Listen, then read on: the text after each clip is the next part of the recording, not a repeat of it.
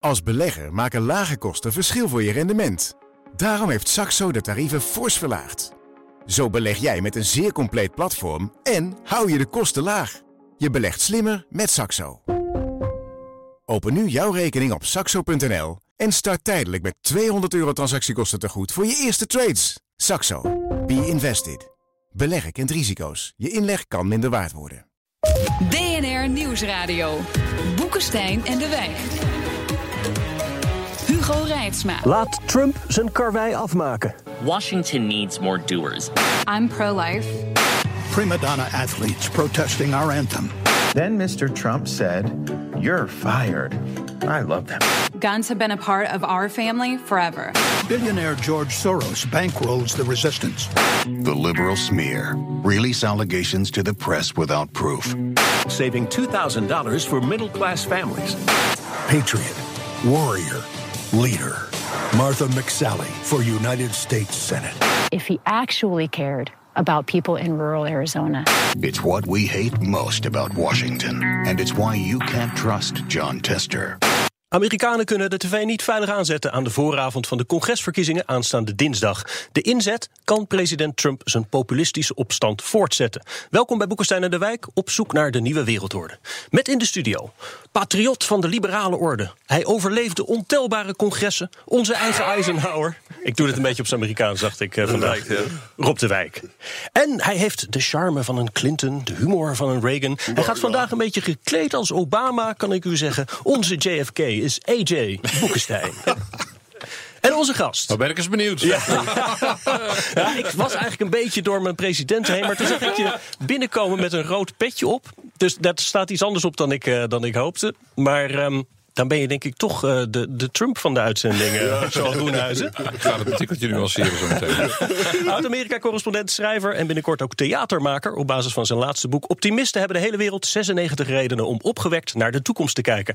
Wat goed uitkomt, want Rob heeft altijd 96 redenen voor bezorgdheid. Ja, dat klopt, maar ik uh, hou me ook bezig met internationale betrekkingen. Daar gaat zelden iets goed. nou. Maar Charles die gaat voor het optimisme. En meestal, en meestal loopt het toch weer goed af. hey Charles, die, die keiharde campagne waar we hier wat stukjes van, van hoorden, van de Republikeinen. Werkt dat? Uh, dat zal volgende week dinsdag moeten blijken bij de midterm elections, de congresverkiezingen uiteraard. Maar gemiddeld, ja, werkt, dat blijkt ook uit de uh, geschiedenis van het politiek in Amerika, werkt hard campagne voeren. Ja, het is effectief. Het is vaak verschrikkelijk, no. smakeloos, wreed, huh. ongenuanceerd, onjuist, gelogen, maar effectief. Ja. En hoeveel Waarom is dat zo effectief? Wat mankeert die kiezers eigenlijk? Die kiezers markeert helemaal niks, behalve dat ze... Oh ja, die zijn ontvankelijk voor dit soort keiharde, ongenuanceerde... Ja, maar zo zitten we qua evolutie in elkaar, meneer De Wijk. Dat, ah. uh, uh, uh, daar kunnen we verder niet zo veel aan doen. Als je nou maar vaak genoeg de verschrikkelijkste leugens tegen iemand vertelt... en het klinkt dat je denkt van ja, inderdaad zegt die moslims... of oei, die homo's, of oh, die uh, Joodse kiezers enzovoort. Als je dat maar vaak genoeg herhaalt, dan zijn er altijd, en zo altijd kunnen we een aantal toch mensen... nog een Trump maken. Ja, ja, zo, ja, nou ja, als je heel goed blijft proberen. Maar het, het is wel, het, dat blijkt ook. Vandaag is een nieuw onderzoek verschenen. Het aantal uh, leugentjes van Trump, in het Amerikaans heet het dan false or misleading claims... om het precies te doen... Uh, hij heeft van het laatste record gevestigd op 1 oktober, op één dag, 84. Zo. En het gemiddelde is op dit moment 30. Nee. Door de campagne-toespraken die hij houdt. Ja. Arjan. Dat, dat kijk, me, kijk me heel verbaasd aan nu. ja, ja, ja, dat ik je wat, wat staat er voor Trump op het spel dinsdag?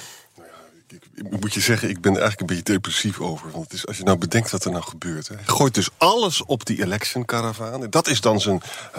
Alles gaat erop. Het hangt van de ene leugen naar de andere in elkaar. Het is zelfs zo dat de Amerikaanse Kamer van Koophandel zegt dan gewoon van... er zijn eigenlijk wel behoefte aan migranten. Hè. Er zijn banen voor. De Amerikaanse economie draait heel goed.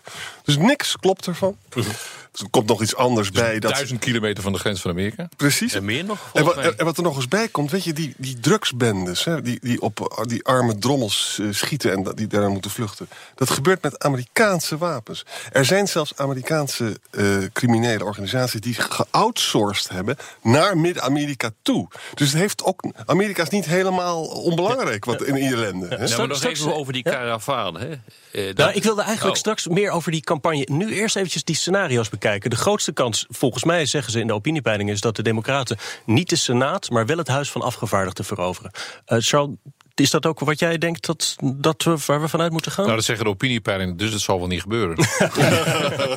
maar in 2016 hebben we natuurlijk een beetje leergeld betaald met de opiniepeilingen. Maar daar lijkt het wel op. Kijk, simpelweg heeft bij de Senaat gaat het om een derde van de zetels, van de 100. En als je gewoon simpel kijkt hoeveel kwetsbare zetels er zijn voor of de Republikeinen of de Democraten. Er zijn meer kwetsbare Democraten dan kwetsbare Republikeinen. Nu in Hmm. deze verkiezing heel simpel. Eh, Huis van Afgevaardigden, hun Tweede Kamer, zeg maar, is gemiddeld iets progressiever. Is ook iets, iets meer opgesplitst omdat het om 435 kiesdistricten gaat en niet om 50 staten. Daar zijn wel een aantal hele interessante races. Waarbij echt een ontzettende liberal kandidaat bijvoorbeeld opneemt tegen een stijve Republikein. Ja. Dat worden de leukste races volgende week. En als de Democraten het huis zouden veroveren, hoezeer wordt Trump dan de voet dwars gezet? Nou, dan is hij voor een deel vleugellam. Wat trouwens ook mensen als Bill Clinton overkwam bij de eerste midterm elections in 94. Dat overkwam Obama, Obama, ook in 2010. En dan ben je voor een deel ben je vleugellam. Omdat dan de andere partijen, in dit geval de Democraten, het nu een Republikeinse president wel heel erg lastig kunnen maken. Niet in alle opzichten. Want de Senaat zou dan in dat scenario Republikeins blijven. Net op het nippertje. Uh, en dus kunnen de Republikeinen daar nog van een vuist maken. Maar het is wel voor een deel het einde van Trumpisme. Het zou echt een dreun voor Trump zijn. Dan, dan krijgen we de muur niet. Of wat, wat, wat, wat betekent dat dan concreet? Nou, er gebeurt nu sowieso bijna niks. Dus dat maakt niet zo gek van staat uit. een klein stukje, hè? Geloof ik. Huh? Ja, ik proef- weet Ja, het is een beetje flauwekul ja. natuurlijk. Maar dat is bij- bij de meeste dingen van Trump zo. Eh, Kijk, kijk naar NAFTA bijvoorbeeld en allerlei andere dingen. Hij doet wel een aantal dingen en de sfeer in het land is ingrijpend veranderd. Maar het is voor een deel wat hij zegt, is bluff. En qua wetgeving heeft hij behalve de belastingverlaging van eind vorig jaar... heeft hij eigenlijk in het congres heel weinig voor elkaar Maar je moet wel, vind ik, zo een onderscheid maken tussen binnen- en buitenlandse politiek. Binnenlandse politiek denk ik dat je gelijk hebt als er een, eh, meerderheid komt in het huis van, eh, van Democraten, maar buitenlandse politiek niet. Want daar reageert hij gewoon met executive orders, met die presidentiële decreten. En dan kan doen en laten wat hij wil. En als je kijkt eh, wat op dit ogenblik in het congres in algemene zin zit, in de Senaat en in het Huis, dan moet je constateren dat de hele buitenland en defensie-elite gewoon verdwenen is uit dat. eh, uit die volksvertegenwoordiging. Dus eh, daar heeft hij ook weinig van te duchten. Dus wij dat- zitten dan dus nog die aanval, dezelfde die Trump. aanval, die aanval op eh, die, die internationale wereldorde, hè, wat, hij- wat hij op dit ogenblik aan het doen is, met die aanval op dat multilateralisme, op verdragen, dat zal denk ik gewoon doorgaan. Maar- ik denk maar- niet maar- dat het enig effect heeft. Maar een vraag daarover is heel belangrijk. Van, neem nou bijvoorbeeld die handelsoorlog met China. Hè? Je, als de Democraten een meerderheid in het huis krijgen, dan kan je natuurlijk toch meer. eh, je kunt wetten tegenhouden. Je kunt ook buitenlandse politiek kan je achteraf kan je wel dingen doen, toch? Jawel, maar het, het curieuze is aan Jan, die, eh, die ruzie die die met China aan het maken is over handel. Dat is precies wat de Democraten altijd gepropageerd hebben. Die hebben altijd meer de grenzen willen sluiten. Hebben altijd, hè, denk aan hun, hun eigen achterban, denk aan de vakbonden, hebben eigenlijk altijd Ja. meer, meer dan Republikeinen gepleit voor protectionisme. Maar geen Dus total de- war. Nee, geen total war. Maar voor een deel doet Trump nu precies waar de Democraten, tot woede van de Republikeinen, al zoveel jaren Ja, voor maar dat is ook, maar dat is ook in de, in de wetenschappelijke wereld is hier, en onder economen onder andere, is hier ook consensus over. Dat onder andere door de toetreding van China tot de Wereldhandelsorganisatie 2001 een enorme stagnatie van lonen is opgetreden in de Verenigde Staten. Eh, eh, men dacht in die tijd dat het handelstekort zou worden gedicht. Dat is niet gebeurd, dat is alleen maar opgelopen. En het heeft heel simpel te maken met het feit dat door de opkomst van China, en dat was eigenlijk in de jaren negentig al eh, zichtbaar. Eh, De arbeiders in Amerika moesten gaan concurreren, niet meer met de arbeiders van de belendende stad, maar met die van China. En dat betekent dus dat die lonen omlaag gingen en dat eigenlijk dus eh, de productie eh, werd verplaatst naar China. Dus het is een hele normale ja, economisch, politieke, internationaal politieke dynamiek eh, die zich sinds die tijd heeft voltrokken. Maar de gevolgen zijn gigantisch voor De Amerikaanse arbeiders. De gevolgen zijn ook, diezelfde arbeiders kunnen nog steeds nu naar de Walmart gaan. Ja. En voor een habbekrats allerlei spullen kopen. Mede dankzij China. En Mede dankzij China, omdat die prijzen zo eh, laag Ja, zijn. dat is weer het curieuze. Op Ja. het moment dat je echt die, die eh, grenzen voor een deel dichtgooit... gaan de prijzen bij Walmart en andere Ja, winkels gaan omhoog. Ja. En diezelfde blue-collar, mensen met lage inkomens... die zijn daar meer Maar mij van ik. interesseert, interesseert Trump dat geen hol. Nee, waarschijnlijk niet. Eh, want eh, dat past niet in de retoriek. Ik bedoel, je hebt net het eh, formidabele aantal leugens eh, verteld dat hij op één dag heeft gedebuteerd. Maar dit is er ook een van. Hè. dus eh, ja, het lijkt een goed verhaal eh, ten opzichte van China, maar uiteindelijk maakt het niet uit. Want dit zijn, dit is nou gewoon, dit zijn de feiten van de internationale betrekkingen en van de internationale economie. Kunnen de verkiezingen ook gevolgen hebben voor als straks eh, Muller met dat Ruslandonderzoek komt? Ja, kijk, als de Democraten in het Huis van Afgevaardigden de meerderheid krijgen, kunnen ze een aantal onderzoeken starten. Die ze nu niet kunnen starten omdat ze niet in de meerderheid zijn. Ze kunnen de Trump op een aantal punten, punten kunnen ze het lastig maken. Maar Zijn ze belasting of zo, uh, dat soort dingen? Ja, dat soort dingen. Maar vooral ook in het, uh, rond het onderzoek van Mueller. In principe wordt dat gewoon uitgebracht door Mueller aan de mensen bij de FBI. Dat gaat niet in principe onmiddellijk de openbaarheid in. Een deel daarvan wel, en waarschijnlijk zal er ook wel wat uitlekken. Maar de Democraten zouden vanuit, vanuit het Huis van Afgevaardigden kunnen aandringen op, of zelf kunnen eisen dat een deel van de conclusies bijvoorbeeld, of misschien het hele rapport uiteindelijk wel openbaar gemaakt wordt. Een aantal andere dingen blijven gewoon doorgaan. Stel dat de Republikeinen nu de meerderheid houden in de Senaat. En een van die stokoude democratische leden van de Supreme Court uh, rolt om. Dat zou heel goed kunnen. Ja, dan hebben ze, kunnen ze nog weer een Kavanaugh uithalen, zou ik maar zeggen. Dezelfde truc. Ja. Uh, en dan, dan is het qua Supreme Court, en dat gaat 30 jaar door. Want die meneer Kennedy die het aftrad, die is nog door Reagan benoemd. Reagan is er bijna weer terug, volgens mij. Uh, dus is dan, dan, generatie het hoofdgerechtshof conservatief. Ja, dan gaat de abortus er misschien aan. Het zijn vrij jonge mensen voor een deel die er nu in zitten, 50s. En die kunnen er dan 30 jaar zitten. Ja. Hey, maar, en impeachment? Zie ik voorlopig niet gebeuren, want je hebt uiteindelijk, zijn ingewikkelde procedure, heb je in de Senaat uiteindelijk twee derde meerderheid nodig. En wat er ook gebeurt de komende dinsdag, dat zal zeker niet het geval zijn. Dus, en impeachment is zo ingewikkeld, uh, zo langdurig, en uh, ik zie het voorlopig niet gebeuren. En uh, nog één dingetje, als de Democraten erop aan gaan dringen, is dat precies wat Trump wil. Ja, ja. En mijn stelregel, doe nooit waar je vijanden op hopen. Trump hoopt waanzinnig dat de Ja. democraten om zijn afstre- of, eh, eh, voor, om, eh, impeachment gaan vragen. Weet je, ik ben het er helemaal mee eens. Maar eh, het is wel. De dingen die Trump gedaan heeft in dat Trump-imperium. Witwasoperaties, waar we allemaal over eh, zitten na te denken. hè, Dat geldt niet als een bewijs voor impeachment. Want dat heb je namelijk voordat je president wordt gedaan. Hè. Wat het natuurlijk kan zijn, is dat het is natuurlijk doorgegaan. Dus met Jared Kushner ook alles aan de hand. Hè. Maar ook dat is dan. Als, ja, als het door is gegaan, dan wordt het natuurlijk wel. eh, Ja, kijk, dan wordt het wat. Een impeachment gaat over de dingen die je gedaan hebt terwijl je president was. Exact, exact. Eh, als je president bent, ben je, heb je immunity voor een aantal andere dingen waar je dan niet voor vervolgd kunt worden. Maar alles wat daarvoor gebeurd is. Het is curieus. Een paar weken geleden is de New York Times met een verhaal gekomen over de belastingperikelen van Trump. En het is echt onthullend, onthutsend, eh, hoe je het, eh, vreselijk. Maar de gekte van Trump is nu zo groot. Dat wij zouden in Nederland daar al twaalf spoeddebatten over hebben gehad. En in Amerika geen piep. Nee. Dus twee dagen in het nieuws en iedereen heeft van poe poe, tjonge jonge, tje tje. Democraten zeggen schande, republikeinen zeggen witch hunt, heksenjacht. En na twee dagen, als je het gewoon leest, je haren rijzen je ten bergen en het verdwijnt gewoon. Omdat Maar er komt dat omdat er ook geen is. echt debat meer is in de Verenigde Staten? Ik heb het gevoel dat er nu twee keiharde ideologische kampen tegenover elkaar staan... waar geen bruggen meer tussen te slaan eh, vallen. En ja, daar wordt gewoon niet meer gedebatteerd. Plus- Dus, je, dus je, je, je, je schreeuwt wat. Je schreeuwt dat het een heksenjacht is. En de andere die zegt dat het een schande is. En that's it. Nee, maar er komt bij Rob. De snelheid waarmee Trump de media met extreme ideeën voedt, nu deze week. A birthright. In Amerika geldt, als je een een kind wat in Amerika geboren wordt, is automatisch Amerikaans staatsburger. Dat is een hoeksteen van het beleid daar. 14 amendement. 14 amendement van de grondwet. Ergens rond de afschaffing van de slavernij is dat erin gekomen. Daar was het ook mede voor bedoeld. Dat is zo extreem voor Amerikaanse begrippen. Dus alles wat nu vorige week aan gekte rond Trump is geweest, wordt nu totaal weggevaagd en eh, eh, ondergesneeuwd door dit zo'n voorstel weer. Volgende week komt hij weer met wat anders. En dat is het geniale. Hij blijft met dat soort gekkigheid komen. Straks gaan we echt beginnen met opgewekt naar de toekomst kijken. BNR Nieuwsradio. Boekenstein en de Wijk. Op zoek naar de nieuwe wereldorde. Dit is Boekenstein en de Wijk. En dat programma is natuurlijk niet zonder Arend-Jan Boekenstein en Rob de Wijk. Onze gast, oud-Amerika-correspondent Charles Groenhuizen. Mijn naam is Hugo Reitsma. De spijkerharde campagne aan de vooravond van de Amerikaanse congresverkiezingen volgende week. eh, waarin Trump het initiatief naar zich toe weet te trekken. Charles, jij noemde net al de birthright.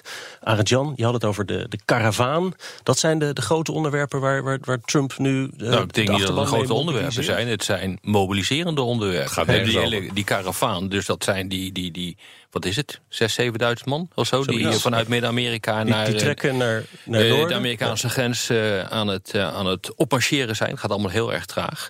Ik bedoel, die, volgens mij is een verkiezingsstunt om nu op dit ogenblik 5200 man van de krijgsmacht naar het zuiden te sturen... om die karavaan op te wachten die pas over weken aankomt. Maar nu kan hij wel zijn punt maken. En dat gaat gepaard met de retoriek. En dat vind ik het meest ernstige.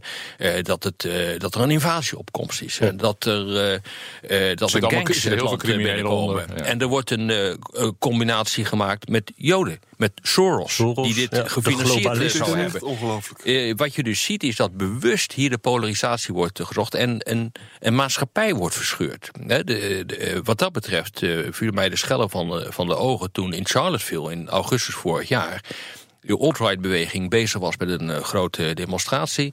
De tegendemonstratie werd er eh, gehouden.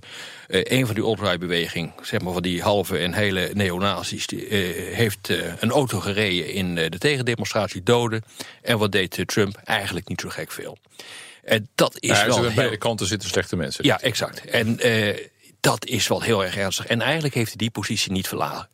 En dat betekent dus dat je een maatschappij gewoon uit elkaar aan trekken is. En ik heb het gevoel, maar Charles, jij weet er denk ik meer van... dat die, dat die geest uit de fles is in de Verenigde Staten... is het moeilijk in te krijgen op dit ogenblik. Nou ja, en daar komt bij dat door wat hij doet en de manier waarop Trump het doet, zo ontzettend extreem, bepaalt hij niet voor 100, maar voor 200 procent de politieke agenda in Amerika. We zouden in de aanloop naar deze congresverkiezing het bijvoorbeeld kunnen hebben over duurzame samenleving, of over ongelijkheid, of over Obamacare, of over minimumloon, of over weet ik. Hè, Gaat het daar tussendoor nog wel over? nee, rol. 0,0. Niet. Maar het is de herhaling van Ongelooflijk. 2016. Die arme Hillary Clinton die kwam er absoluut inhoudelijk niet aan te pas met haar ideeën. Ik vergelijk het wel eens met een voetbaltrainer die zwaar verliest. En na afloop tegen Bert Maaldering van NOS zegt... we zijn vandaag niet aan voetballen toegekomen. De democraten komen onder deze president niet aan voetballen toe. Het gaat over zijn onderwerpen, over zijn over zijn gekkigheid... en nooit over wat de democraten willen. En dat is fataal. Dus kiezers die niet goed geïnformeerd zijn... hebben geen idee wat de democraten zouden willen. Nou, en en als als je ze wel een goed idee hebben, dan is het eh, socialisme. Jawel. nee, maar als je wel goed geïnformeerd hebt, bent... dan kun je ook denken van bekijk het maar. Ik wil hier niet meer aan meedoen. Ja. Wat vind je nou van eh, rechtse, eh, extreemrechtse jongens in, in Nederland... die vinden, zetten CNN dus weg als een volkomen linkse zender, hè? Nou, ik vind dat CNN af en toe wel vrij ver gaat. Eh, maar Trump gaat ook ver. Eh, en je kunt nog steeds. In welk, in welk opzicht gaat CNN al ver? Nou, ik vind het ze wel heel veel ruimte geven aan, aan zeer extreme. En, en, Zij spinnen er ook garen bij, toch? Hun Ja, kijkcijfers ja, gaan ook kijkcijfers omhoog ook, hierdoor. Maar dat is Ja. voor kranten ook, dat geldt voor Fox ook. Maar Ja. CNN die Ja. eh, echt door het dak de kijkcijfers. En dat is ook gelijk is dat de ellende eh, in de rol van de media. De man van CBS, Les Moonves, die nu weer vertrokken is vanwege Me Too enzovoort. Maar een tijdje geleden zei hij van, you know what... Trump may be bad for America, it's great for business. ja. En daar zit eigenlijk de kern, en dat geldt voor CNN, dat geldt voor de Washington Post, geldt voor allemaal. Dus heel veel gekkigheid en idioterie. Maar het, het werkt wel. En de Washington Post is dan vooral voor de wat linkse Amerikanen. En Fox News en andere Washington Times voor de, voor de rechtse. En eh, ja, voor, voor, de, voor de media aan de ene kant rampzalig, want ze weten eigenlijk niet hoe ze ermee om moeten gaan. Want Trump doet natuurlijk nog een ding heel slim. In één zin kan hij switchen van slachtoffer naar aanvaller. Voortdurend, hij, hij manoeuvreert zichzelf terwijl hij almachtig is, ook vanwege de meerderheid in het congres. In de slachtofferrol. En eh, weet hij zich in een slachtofferrol te manoeuvreren? Mhm. Überhaupt de, de Republikeinen weten ook door het verhaal van die caravan onder andere te zeggen: Oh nee, maar wij zijn bedreigd. Eh, en vooral wij Republikeinen, ons grote Amerika is in gevaar door dit soort, dit, dit soort dingen. En het is wel knap om zoveel macht te hebben. En je dan toch in Ja, slachtofferrol maar te daarmee, daarmee zet je jezelf op gelijke voet met een groot deel van je electoraat. Ja. Die ook in die slachtofferrol zit. Dus in die zin is Ja, het echt geniaal bedacht. Maar die. dit is Ja. wat, eh, wat, wat, wat eh, populisten doen. Ja, het is heel knap. Dat is, het hele, dat is het hele punt. Het is een mobiliserende strategie die ze hebben... en niet een strategie die gebaseerd moet zijn alle, op boek- waarheid. alle boeken Politics for Dummies, Campaigning for Dummies... en je kent ze allemaal, Ja. we kunnen ze allemaal in de prullenbak gooien. Ja. Het Er werkt zit- vanaf dit zit er moment anders. Ergens in die, die senaats- of huisraces, ergens in die staten, een, een democraat waarvan je zegt: Nou, die kan misschien over twee jaar wel een eh, deuk in een pakje boter slaan tegen Trump. Dat is niet genoeg, hè? Deuk in een pakje boter staan. nou ja, je hebt een aantal van Cory Brooker. En eh, Joe Biden wordt nog steeds genoemd. Maar dit, als, je, als je die lijstjes ziet, afhankelijk van welk, welk lijstje je pakt... er staan er 10, 15 of 20 mensen in. Dus de verdeeldheid bij de Democraten is totaal... Nee, er is niet iemand... Kamala Harris bijvoorbeeld, zo'n senator uit Californië. Er zijn een aantal waarvan je denkt van... nou, dat zou wat kunnen worden. Maar daar is het ook wel heel erg vroeg voor. We zitten ruim twee jaar van de presidentsverkiezingen... en meestal kristalliseert dat uit. Maar één ding is nu al zeker. De vleugels binnen de Democratische Partij... de eh, wat gematigde Clinton-achtige vleugel... en de meer linksere types. Hè, ook, eh, dat zie je ook in een aantal van die huisraces zie je dat terug. Ja, die, die, die strijd is volop gaande. Die verdeeldheid is er nog steeds. Ja, die kans is groot dat ze opnieuw... Nou ja, ze zeggen wel eens over de Democraten... they never miss an opportunity to miss an opportunity. Hm. En dat hebben ze al vrij vaak vertoond. En dat zou nu zomaar in 2020 weer kunnen gebeuren. En, uh, Charles, je ziet een aantal uh, oude conservatieve denkers die zich dan nu afkeren van Trump. Hè? Maar dat zijn intellectuelen zoals Max Boot en zo, weet je wel. De corrosion of conservatism. We hadden toch een hekel gekregen aan deskundige aard, ja. weet je nog? Maar, die, maar, die met dat, maar intellectuelen hebben natuurlijk geen enkele invloed in... in nee, dit is echt het, je kunt schrijven wat je wilt. En ik, ik, lees elke keer heel braaf die hele boze verhalen van Paul Krugman in de New York ja. Times bijvoorbeeld. En ze denk van, Paul, take it easy, ga, ga een rondje golf spelen of je hond uitlaten. Het is gewoon... Mensen, ja, maar stel je nou voor, Charles, als je het helemaal niet meer doet. Nee, als gewoon ik, heel, ik, ik, ik bedoel het een beetje retorisch. Je, ja, ja, ja, weet ik. Nee, maar je zult er wel mee door moeten gaan. Tuurlijk. Ja. Maar het heeft voor degene waar Trump op uh, uh, probeert op in te spelen... heeft, heeft Paul Krugman en, en vergelijkbare types hebben geen invloed. Nee, niet meer. Nee, maar je weet ook niet wat er gaat gebeuren straks over enige tijd... als Trump vleugelham wordt. Hm. Nou ja, dat is een van mijn theorieën. Dat, hij, dat, dat uh, Robert Mueller, daar hebben we het nog niet over gehad. Uh, maar dat is natuurlijk een kolossale bedreiging voor de hele Trump-administratie. Een aantal echte insiders, tot en met zijn eigen advocaat enzovoort... die nu aan de kant van aanklager Robert Mueller meewerken, al tijden... Uh, de kans is groot dat Robert Mueller in afwachting nu van de verkiezingen van volgende week, want die uitslag wilde er niet beïnvloeden. Vrij snel is ook wel de verwachting in Amerika met conclusies komt. Ja? Ja. Die zouden desastreus spannend. kunnen zijn voor Donald Trump. Ook desastreus voor bijvoorbeeld zijn schoonzoon Jared Kushner en zijn eigen zoon Donald Jr. Vanwege die samenwerking met die Russen, die campagne enzovoort. Juni 2016. En, en, en dat zou rampzalig kunnen zijn. Saudi-Arabië. Maar wat is rampzalig dan? Want je zegt tegelijkertijd ook al even geleden dat een impeachment er niet echt aan zit te komen. Nee, nou, mijn, mijn theorie is dat hij, op, dat, op een goed moment, uh, dat hij zo in, in de knel komt... dat ook een aantal republikeinen zeggen... oh nee, maar als dit de feiten zijn... Uh, ja, dan, die, die dan gaan lopen en ook makkelijker kunnen lopen... als ze een keer herkozen zijn in het congres... Ik zou mij niet verbazen een Nixon-scenario waarbij uiteindelijk hè, peace with honor uh, en dat hij zegt van you no, you no longer deserve me. Ja. Beetje onder dat motto. Ja. Van, uh, uh, ik heb zoveel goed gedaan voor het land. En als alleen maar on, uh, ondankbaarheid mijn loon is, dan stap ik op. Ja. Maar dus jij denkt dat, dat eerst zijn schoonzoon in nou de schootslinie van beetje, Muller komt? Een beetje vooruitkijkend. als, je ziet, als, je ziet, als je ziet wat Robert Muller aan het onderzoeken is. We weten er heel weinig van. Het is een heel gesloten systeem daar. Er lekt heel weinig uit. Er zijn een aantal aanklachten tegen die Russen bijvoorbeeld. Maar goed, het heeft niet zo gek veel betekenis. Maar er stonden wel een aantal interessante feiten in. Maar die Muller moet heel ver zijn in zijn verhaal. Mhm. Mm -hmm. En daar moeten, als je gewoon het hele verhaal een beetje beschouwt, moeten Jared Kushner en Donald Jr. een cruciale rol in spelen, los van Trump zelf. Maar als, als zeg maar de cirkel rond Trump zo nauw wordt dat zijn eigen zoon en schoonzoon hierin betrokken worden, in bijvoorbeeld in een officiële aanklacht van Mueller. Ja, dan wordt het wel heel erg benauwd voor, voor Trump. En dan kan ineens kan het verhaal totaal omdraaien. Ik zeg niet dat het gebeurt. En het gaat over, een beetje te theoretiseren. En het gaat over witwassen dan, hè? Ja, en, en, en de samenwerking met de Russen. Dit collusion verhaal uit de campagne. Ja, want we weten nog steeds niet wat er in Helsinki is gebeurd. Hè? Nee, Heel maar, opmerkelijk. Er is dus die persconferentie geweest van Trump en... Uh, en Poetin. Poetin. En we weten nog steeds niet wat daar precies besproken is. Er ongetwijfeld uh, over dat INF-akkoord zal daar zijn gesproken. Over die kernwapens, dat kan bijna niet anders. Maar hier moet het ook over zijn gegaan. Dat kan bijna niet anders. Nou, nou, we hebben natuurlijk de fameuze eh, geruchten over de plassekstape enzovoort. Dus er kan in de komende maanden, ook naar aanleiding van Muller enzovoort... kan nog het nodige naar buiten komen. Ik bedoel, Amerika-watchers hebben een hemelse tijd. nou, wij, wij allemaal, uh, moet ik zeggen hoor. Uh, Arjan, ik dacht nog even, ik zag jou vandaag iets uh, twitteren. Dat, ik zoek toch nog een beetje iets positiefs hè, in deze uitzending. ja, ik dacht, van jou komt het niet, dus ik doe het maar. Ja, maar dat was een stuk van iemand die zei, dit overleven we ook wel. We hebben ook Nixon overleefd. De Republikeinse Partij heeft ook Nixon overleefd. Dat kwam ook wel weer goed. Kunnen we misschien kijken naar... Wat een dooddoener. Je overleeft toch uiteindelijk alles? nee, uiteindelijk niks. Het was een stuk in de Washington Post... Waarbij die man zei dat Nixon natuurlijk ook met die zuidelijke strategie... Hè, dat hij dus inging op uh, die hele Jim Crow-erfenis en zo... Ik denk wel dat ik, toch denk ik dat het populisme nu virulenter is dan ooit. En ook veel meer verweven is met de media, die gewoon een winstoogmerk heeft. En ook gewoon op de klik uit is. Hè. Ik vind het erger dan ooit. Nou, ik, jij zei het, Charlie heeft niks positiefs. Het positieve van mijn kant zou zijn dat als je structuur. Doe even een paar stappen terug. En kijk naar wat er in de publieke opinie in Amerika gaande is. Als het gaat over hun opinie van Amerikanen over ongelijkheid. Uh, over een duurzame samenleving, een duurzame economie, over de doodstraf, over het homohuwelijk. Amerika schuift vrij rap door de millennials, door de overwegend mm. progressiever denkende immigranten, uh, door een, een, een, een, verschuiving in publieke opinie, bijvoorbeeld onder vrouwen. En die gaan allemaal in een progressieve richting. Dat zie je nu niet, of ik moet misschien zeggen nog niet terug in verkiezingsuitslagen. Maar mijn stelling is al een tijd: Amerika is eigenlijk al progressiever dan we nu denken. Alleen hebben de Republikeinen nu aan de macht de afslag naar de 21ste eeuw gewoon gemist.